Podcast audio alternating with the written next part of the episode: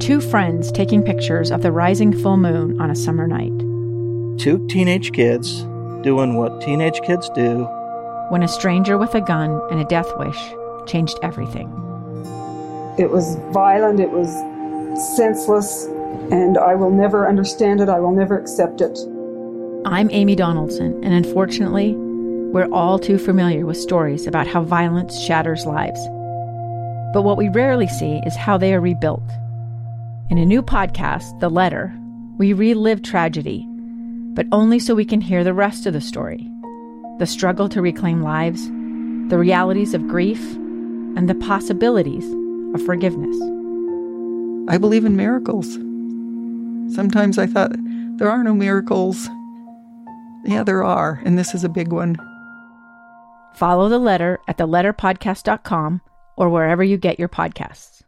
We're going to have an opportunity oh. to catch up with uh, West Virginia head coach Neal Brown here in just a second. He's just sitting down, and it'll be nice to be able to catch up with him. Uh, West Virginia out here representing as well and doing a heck of a job out here. And uh, I know that Coach Brown has made the he's made the rounds, and uh, he's kind enough to sit down with us and, and give us a few minutes now. Coach Brown, how are you? Doing well. Good. Doing well. Guys, how are you guys doing? Oh, fantastic. This has been a – hey, listen, you guys, this is uh, day two of fourteen teams. That's right. That's a it's a grind. It's a it's a big-time grind, and you guys are uh, are grinding out there in, uh, in Morgantown, and I think that uh, West Virginia comes in here. How do you think your team is right now? Yeah. Uh, as you guys are going into this season. Better than what some of these media people think. Yeah, so good. What, He's yeah. talking about you, man. why, why are you pointing to me, Coach? No, the, uh, no I, here's the thing. Like, we finished the year strong last year. We underachieved as a team overall, but we did finish. We played our best football in the month of November. Uh, we've taken that momentum into the offseason. We've been able to add some pieces in some key areas. Um, I think offensively we got a chance to, to have the best team that we've had in our tenure. Um, our quarterback, Uh, his job is up uh, for grabs, but the two individuals that are competing are both really athletic. We've got an experienced offensive line. Um, there's one hundred thirty-two starts between those guys, and so that's a lot of football that's been played. We've got a deep running back room, and so we feel good about our ability to run the football. And then defensively, um, we played well in this league for three years, and we slid last year, and now we got to get that corrected, and, and we feel like we've, we've made the necessary moves and adjustments both schematically and personnel-wise to make that happen. So we've had an opportunity to talk with a, a lot of the coaches through the, the Big twelve, and it's been a lot of fun and, and very informative. One thing I haven't done with the other coaches is ask them just their overall thoughts on the conference with Texas and Oklahoma leaving and bringing in these new four additions. How are you feeling about the conference as it progresses? Well, I think the level of play in this conference is extremely high, and the four teams that are coming in, if you look at it over the last three years, at one point, each of those schools were ranked in the top fifteen in the country. And so we're adding quality teams. Um, the thing about this league is from top to bottom, we're the deepest league. And in, in a couple of the other Power Five conferences, they've had one or two teams that maybe have separated themselves, and they separated themselves from the other teams in the league, but also have been in that national title picture. That maybe not has happened in this league, but what it's hap- what, what we have in our league is the bottom part of our league is significantly better than the bottom of the other leagues. And with that being the deepest team, what happens is you have an opportunity to win every game, but you also have a, the, the chance to lose every game. And if you're not at your best, you'll get exposed. And that end of the season is is also a grind, you know, for some of these teams who, you know, maybe they get a couple of injuries and maybe they're too significant, you know, skill positions than that, and that might be it for them, right? And so part of it is uh, with West Virginia, I look at you guys and say, man, you guys have been in the Big twelve longer, obviously, than uh, a lot of these other – you guys in T C U joined the conference, and from the beginning it was West Virginia is all the way across the country. The rest of the conference opponents that are here now, and the new ones especially, your U C Fs, your B Y Us, Houston – what has that travel been like for you guys? What's the rigor of the travel uh, for West Virginia? Because we hear about how difficult it's going to be for everybody, you know, having to go across the country, go across three time zones now in this conference. And so what has it actually been like? Because you guys have done it. Well, so in football it probably has less effect than the other sports. Sure.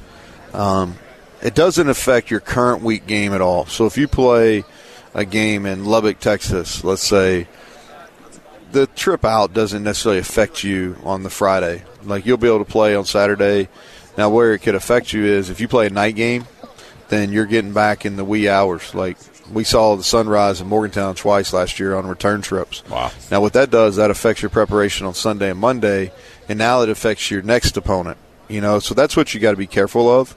Um, not necessarily the current game is how you handle after the game. So you've obviously got B Y U on the schedule, and B Y U's got a tough draw. They're going to be playing Texas, and then they've got you. I believe that you guys go Central Florida, and then you got B Y U. I'm just curious on your thoughts on, on playing against B Y U and, and how much you, you know about that program and know about Kalani Sitake. So, first of all, Kalani, I got a ton of respect for him. Uh, been in meetings with him the last two years. Uh, great guy, great personality. Um, I, I understand why people are really drawn to him and why people, B Y U supporters, really like him. Like, so, um, and B Y U has been a program that, that I've really appreciated from afar for a long time. How they played the game, um, the fact that they would schedule and play anybody, anytime. I've always appreciated that. And then since Kalani's been the head coach, they've played a real physical brand of football, and they've been a little bit different. Um, and so, but this summer I've kind of gone back from just watching them from a fan perspective to now really, all right, who are they? You know, what's the personnel look like? You know, the coaching staff, what do they do on offense and defense? And a really well-coached unit. You know, they're mature, you know, especially across both fronts. And so they're an opponent that's that's they're probably – They're gonna. They've been playing a national schedule anyway, so I'm not sure the travel's going to affect them. Uh, they've played a really tough schedule, uh, so I think of the four teams coming in, they, the transition for them may be slightly less because of the type of schedules they've been playing. Um, but it's a, it's a program that that I definitely, from afar, have appreciated, and I'm looking forward to them coming to Morgantown. Uh, they've come out. There's a there's a slight recent history with B Y U and uh, West Virginia. Yeah. They played each other in Landover at uh, at FedEx Field. Uh, I think it was sixteen, twenty sixteen, somewhere around there. And uh, yeah, and you're right. B Y U has made those trips, and they have done the thing where they get into Provo mm-hmm. at, at five a.m. And it is it's that Sunday Monday that's difficult. You know, I think that ends up being part of it. Um, you know, as you see these new. new teams coming in and, and you see them against the whole league. What what kind of what kind of a, a piece of advice would you give to some of these guys as they're going into Texas for you know for so many of these yeah. games against and recruiting in that in that state and recruiting uh, all these guys into places they've never done before? Yeah, well, I don't think I think the league you're in doesn't necessarily have to affect where you recruit. You know, for for us. Like, we've got a six-hour driving radius that we're going to recruit, and that's going to be our primary area. And Cincinnati is the only other school that's within that area. And so what we do is we say, hey, you know, we give you a great alternative. You know, like, here's the brand of football that's being played in the Big twelve, and it's unique. All right? We're not trying to go into Texas and recruit just because this is the base of the of the Big twelve. Mm-hmm. That's not a, that's really not a geographic footprint for us to recruit out of. Now, the addition of U C F is going to be positive for us recruiting because we do our secondary areas down in the southeast. And yeah. We've always had a lot of Florida kids throughout history, so that's going to give us a little bit of a more of a footprint in that state.